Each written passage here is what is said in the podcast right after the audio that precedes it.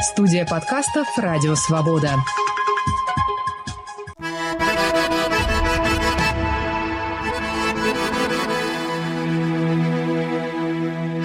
Военные конфликты в Чечне, Грузии, Украинском Крыму.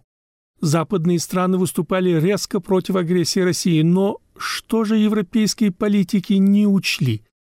Какие уроки не извлекли из указанных конфликтов? Что не предусмотрели такого, что началась полномасштабная война России против Украины? Эти и другие вопросы я адресовал своему сегодняшнему собеседнику Торнике Гордадзе, старшему научному сотруднику Международного института стратегических исследований в Берлине, профессору Парижского института политических наук. Наш сегодняшний собеседник, Торнике Гордадзе, окончил Институт политических исследований во французском Бордо.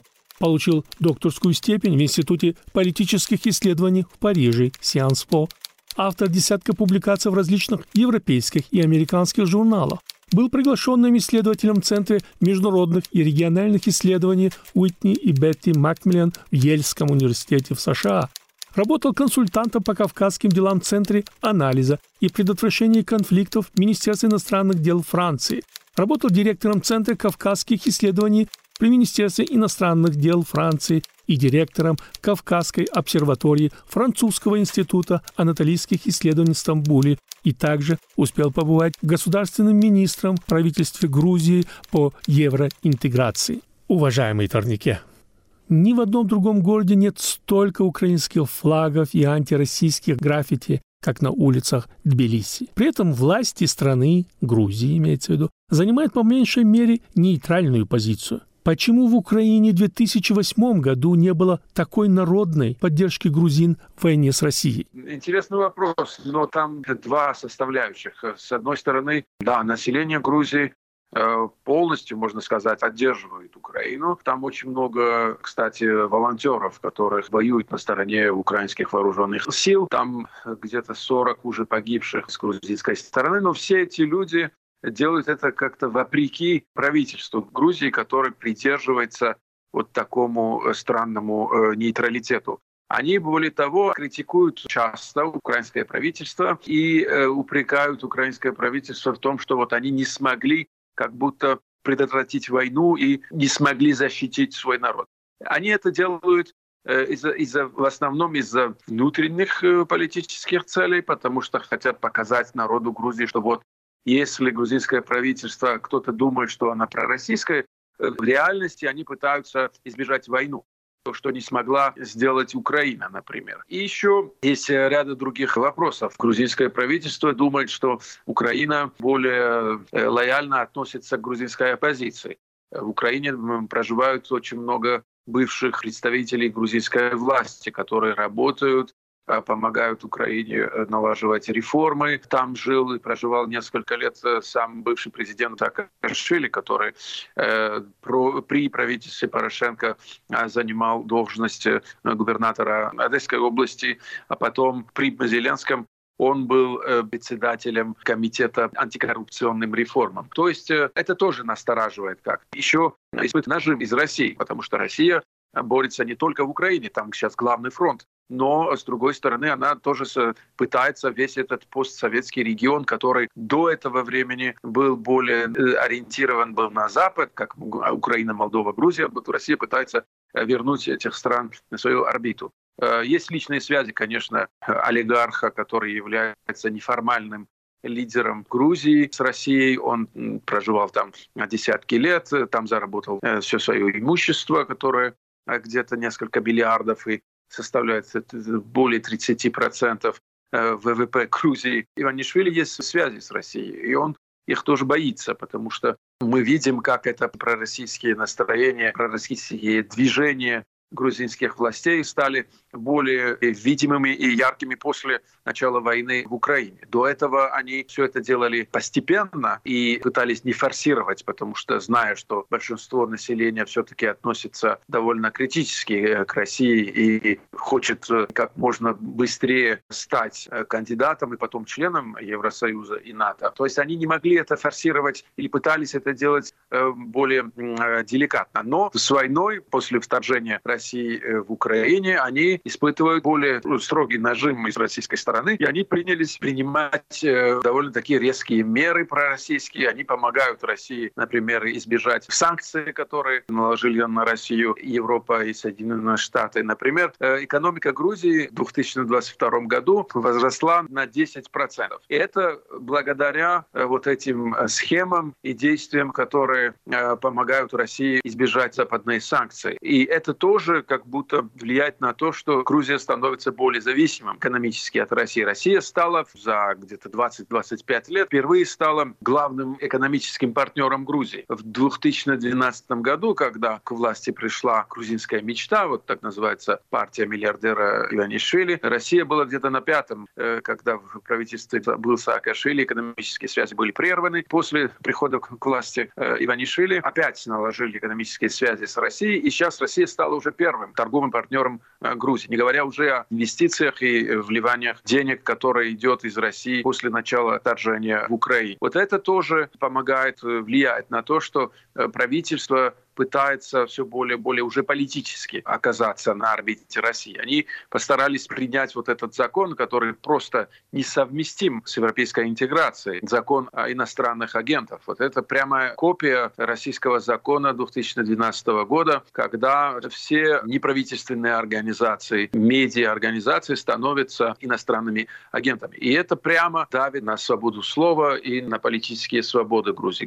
Кстати, интересно, что те организации, организация, которая финансируется из России, и там, где полностью отсутствует транспарентность или видимость вот этих э, денежных трансфертов из России, они поддерживали вот этот законопроект, они поддерживали правительство э, в этом вопросе, прямо указывали, что вот именно про западные организации и э, медиа являются агентами, а не пророссийские. То есть это, чтобы показать, э, чтобы ответить на первую часть вашего вопроса. Потом в 2008 году Украина поддерживала Грузию. Это э, будет неправда, если мы скажем, что так, так не было. И в 90-х годах тоже, когда был первый конфликт между Россией и Грузией, который в основном происходил на территории Абхазии и э, Цхинвальского региона Южной Осетии, там в основном в Абхазии присутствовали Э, украинские волонтеры, была и помощь э, транспортная, и логистическая помощь из Украины. Не надо забывать, что когда пал э, город Сухуми, украинские судна спасли последних грузинских беженцев из Абхазии. Была и помощь вертолетами, вывезли еще несколько сотен грузин из других остальных регионов Абхазии. Так что поддержка была, была и в 2008 году. Тогдашний президент Украины Ющенко прилетел в Тбилиси, когда окрестности города были под бомбами. И он он там выступил на митинге вместе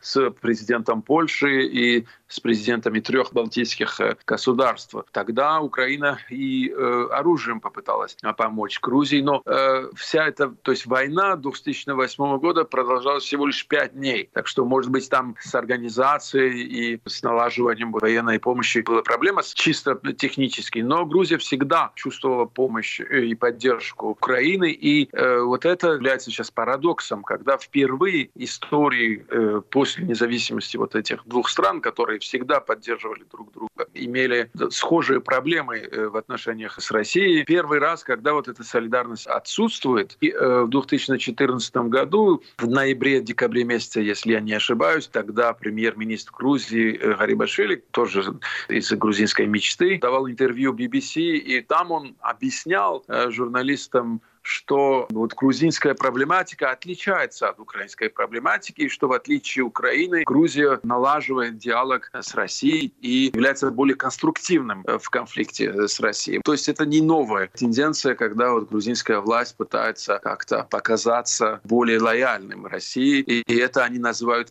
прагматической политикой. Почему именно после начала войны в Украине в 2022 году Европе обратили внимание на имперские амбиции России? Ведь они существовали и до начала войны в Украине.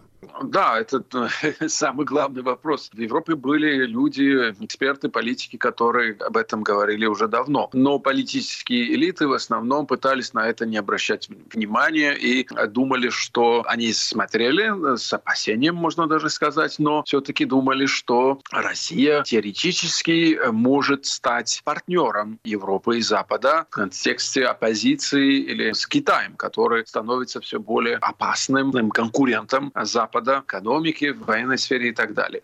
Есть еще и этот очень дискутируемый вопрос энергетической зависимости э, от России. Вот эта энергетическая зависимость Европа, в первую очередь главная экономика Европы, Германия, зависит от российских энергоресурсов, и они все сделали, чтобы не поменять вот эту схему и продолжать верить, что все это можно было продолжать. Конечно, надо было увидеть в первую очередь после войны в Чечне, то есть двух войн в Чечне, потом войны в Грузии в 2008 году, потом интервенции России в Сирии. До этого был Крым и начало войны в Донбассе. Все это оказалось недостаточным, чтобы Запад э, задумался и коренным образом э, изменил свою позицию. Запад сам себе лгал. В том же вопросе Грузии, да, вот когда к власти пришла пророссийская грузинская мечта, вначале Европа была довольна. Я в этом с уверенностью могу сказать, они, для них это было как бы вот э, одна проблема с Россией исчезнет. И весь дискурс правительства Грузии тогда был, что вот бывшее правительство Грузии э, было в конфронтации с Россией. Это была головная боль для Европы. Вот мы будем конструктивными, мы наладим отношения с Россией. Этот вопрос о напряженности на грузинском фронте, в кавычках, исчезнет.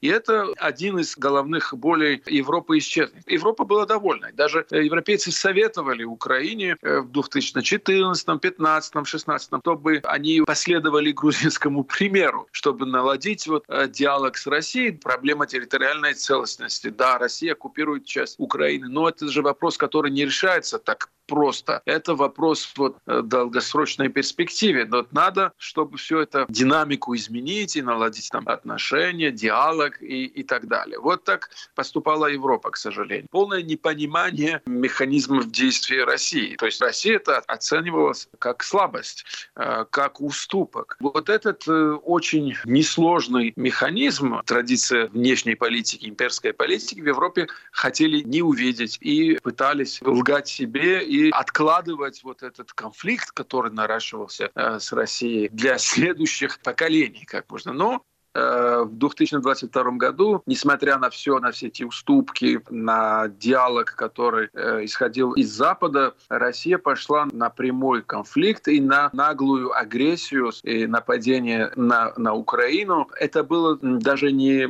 как раньше под поводом защиты русскоязычных э, украинцев от, э, не знаю, там э, ассимиляции или националистических сил Киева, а это было прямое нападение и постановка под вопросом существования существования э, суверенного государства на европейском континенте. Э, это была прямая декларация того, что вот Россия пытается закончить суверенитет одного из государств, члена Совета Европы, члена ООН, и пыталась насильственным путем заменить его правительство. Вот это было уже э, слишком. То есть это было все красные линии, принципы, которые существуют, существование всего международного сообщества и международных отношений, Россия пошла на перерез вот всех этих принципов. Таких принципов почти никто после окончания Второй мировой войны, ни одно государство не делало. Ирак попытался сделать это с Кувейтом, и мы помним да, последствия. Вот в случае России это был такой шокирующий момент, и Европа, кстати, э, конечно, отреагировала, но вот этой реакции, вот этой продолжительной реакции и пробуждения Запада тоже случилось благодаря, конечно, это нельзя э, не отметить, и все время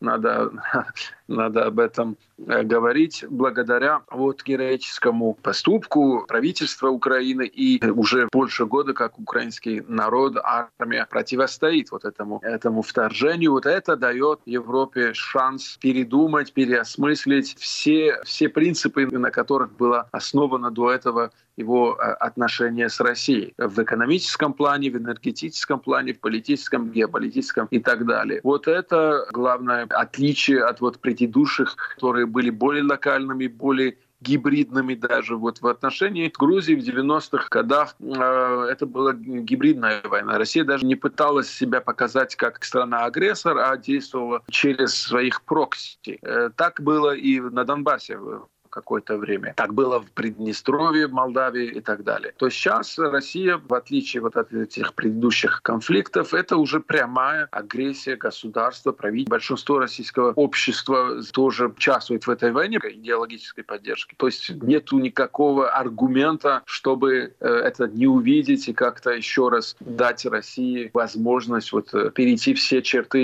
э, которые существуют в международных отношениях, в международном праве.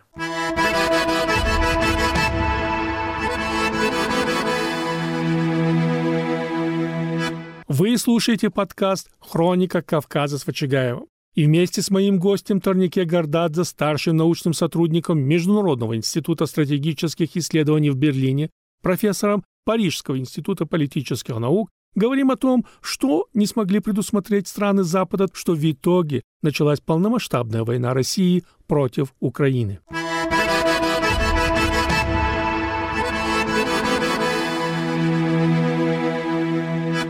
Уважаемый Торнике, как политики Запада смотрят на возможную независимость республик Северного Кавказа?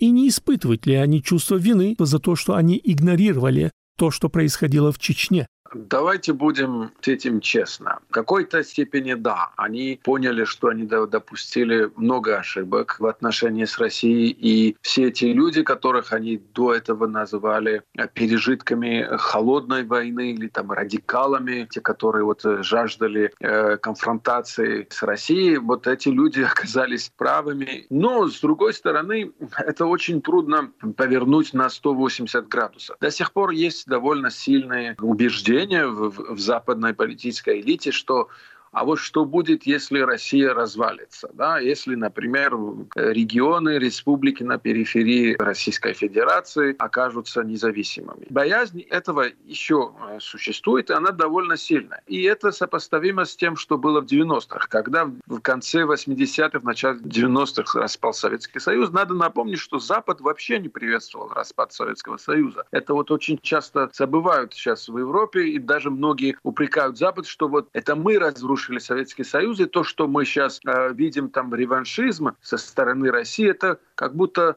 Э, ответ России за, за то, что было в начале 90-х. Это совершенно неправда и ошибочное мнение, потому что в начале 90-х Запад, президент Буш, отец, например, тот же Митеран, тот же э, Тэтчер, они э, никак не хотели развала Советского Союза. Они боялись, что этот процесс пойдет очень далеко, и там не только 15 республик, но и даже Российская Федерация развалится, и там будет большинство вот таких маленьких государств, княжеств, там будет нестабильность, они будут воевать между собой. В России э, придут к власти какие-то фашисты, радикалы, и будет еще главная боязнь — это кто завладеет вот этим огромным арсеналом ядерного оружия и боеголовок. Вот поэтому в начале 90-х тот же Джордж Буш отец призвал, например, Украину в своем известном выступлении в Киеве, он призвал Украину остаться в состав Советского Союза, и что Советский Союз изменится, что будут э, с Горбачевым, с реформами Советский Союз станет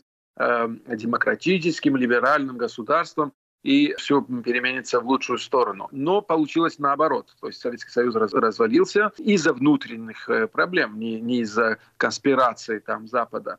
А потом пошла очередь Российской Федерации. Вот в этот момент тоже еще раз Запад э, боялся, что Российская Федерация развалится, и они, если не прямо, но косвенно э, поддерживали войну, которую э, сначала Ельцин, потом Путин вел в Чечне. Они закрывали глаза, протестовали, но очень вяло. Никаких серьезных санкций Запад не принял против России тогда. Единственное, там какое-то время российской стороне отняли э, право голос парламентской ассамблеи Совета Европы. Это ничего, это, это для России просто смешно, как санкция или как э, реакция. То есть тогда Россию приняли G7, то есть э, э, организация больших э, и демократических государств мира, кстати, там нету Китая. То есть Россия тогда не была ни демократической, ни экономически развитой страной. Э, тогда внутренний валовой продукт России был примерно таким же, как у Нидерландов. Но был пари, э, что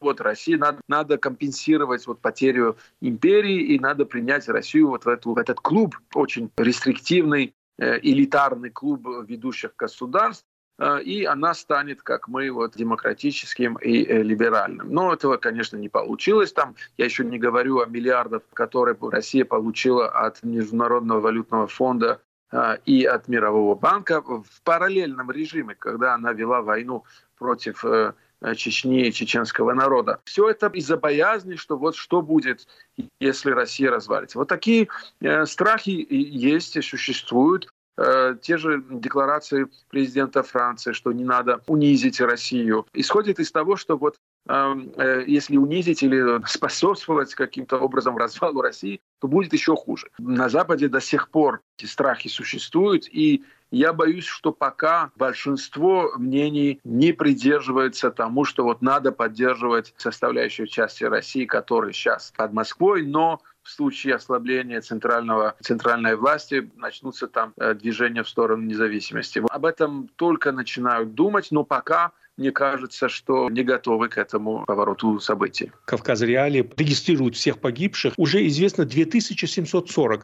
На самом деле их может быть два и три раза больше. Как известно, цифры официально не даются. То есть Северного Кавказа посылают людей в Украину. Нет ли здесь специального такого момента? Почему все время в Украине говорят о подразделениях, которые прибыли с Северного Кавказа, из Бурятии, из Татарстана? Почему из национальных республик? Если посмотреть, статистика показывает, что есть некоторые регионы э, Российской Федерации, где цифра сопоставления ну, населения и военных, которых отправили э, в Украину и которые погибли в Украину, э, в разы больше, чем в некоторых других районах. И, конечно, не этническо русские регионы, если сравнить это с Москвой, с Петербургом. Конечно, режим боится больше всего бунта в центральных регионах России и прежде всего в Москве, потому что история Российской империи и Советского Союза показывает, что изменения, то есть ключевые моменты вот кризисы, которые происходили, которые при, приводили к э, смену власти, смену режима и даже к коллапсу режима, всегда были связаны с тем, что происходило в центре. И они пытаются всегда сохранить лояльность вот этих э, двух, э, ну, прежде всего Москвы, московского региона, и потом Петербурга. Для них это, э, это важнее. Уважаемые торники, буквально на днях премьер-министр Грузии очень жестко выступил и против политики Европарламента, европейских структур, Украины и так далее. Как известно, судьбы народов Северного Кавказа тесно связаны с Грузией, и поэтому они всегда очень э, внимательно смотрят за тем, что происходит в Грузии. В свете того, что на этих днях говорил премьер-министр Грузии, каковы шансы Грузии продолжить интеграцию в Евросоюз? С этим правительством интеграция с Европой будет э, трудно. Тот же премьер в интервью, которое вы, э, вы только что упомянули, начал говорить о сатанистах, которые как будто на улицах Тбилиси выступали против правительства. Вы поняли, да, откуда идет этот термин? Это прямо из российской риторики, из, из той же риторики господина Кадырова, который их называет шайтанами и так далее. Вот это очень, конечно, волнует, что российский нарратив прямо импортируется в Грузию. Там есть есть еще и некоторые э, радикальные группировки пророссийские, которые э, подкармливаются правительством, которые э, иногда бесчинствуют, нападают на журналистов, отличаются особенной агрессией, и их всегда покрывает и партия, которая находится у власти, и, и правительство. Интересно то, что Грузия в начале 2022 года вместе с Украиной и Молдовой попросила сдала заявку на членство в Евросоюзе. То есть иначе грузинское правительство сделать не могла. Но после этого мы наблюдаем процессами, которые прямо в противоречии от, от этой динамики. То есть в течение года грузинское правительство критикует Евросоюз, говорят, что Евросоюз за войну, что э, Соединенные Штаты за войну, что они пытаются вовлечить вот Грузию в этой войне, что они партия войны называют, критикуют правительство Украины, критикуют Зеленского, критикуют оппозицию Грузии, свободные медиа, пытаются их э, задушить, сидеть в тюрьме и бывший президент Грузии Саакашвили.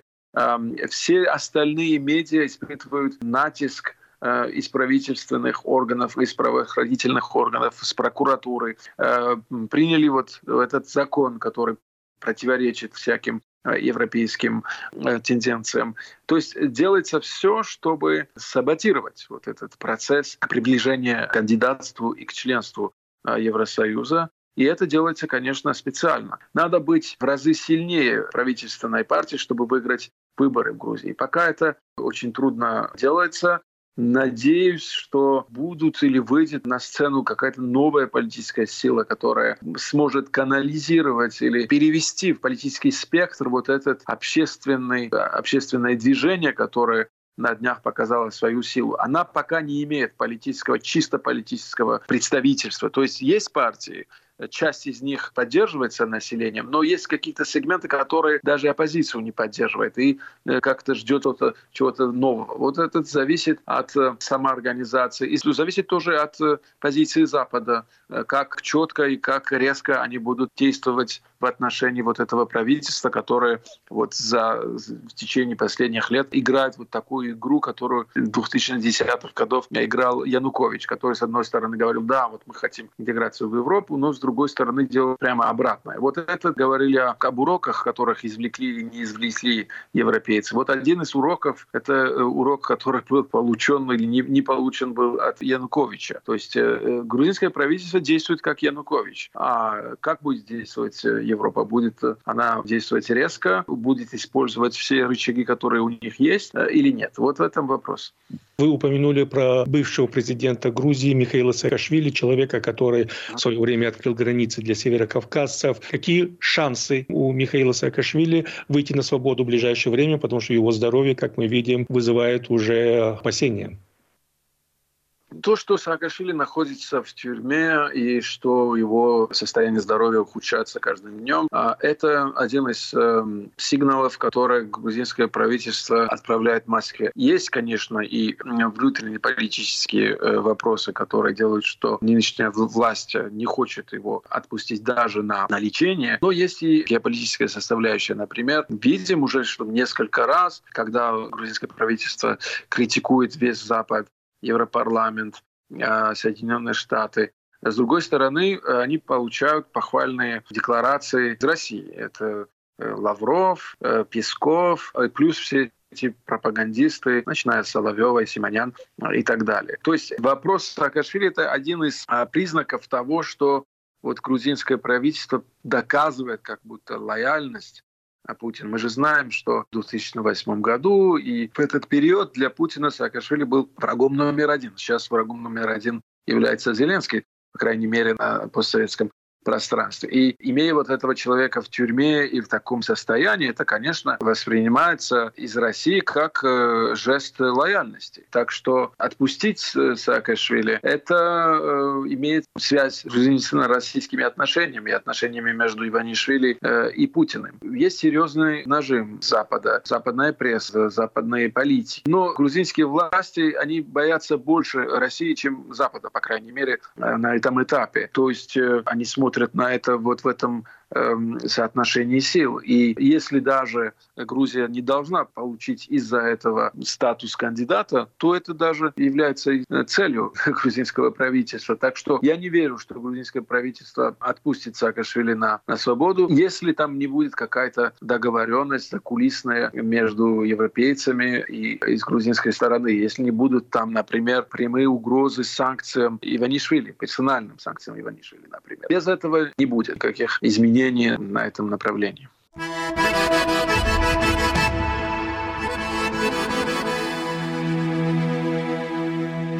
Подводя промежуточный итог, стоит отметить, что Соединенные Штаты и Европа были застигнуты врасплох агрессией России в Украине из-за сочетания неверных суждений, недостатка разведданных, политических разногласий, военной готовности, экономической взаимозависимости и других глобальных проблем. Гостем очередного выпуска подкаста «Хроника Кавказа» с Вачигаевым был старший научный сотрудник Международного института стратегических исследований в Берлине, профессор Парижского института политических наук Торнике Гардадзе. И мы говорили об уроках, которые не извлекли страны Запада из вооруженных конфликтов в Чечне, Грузии и Украинском Крыму, приведшие к полномасштабной войне России против Украины.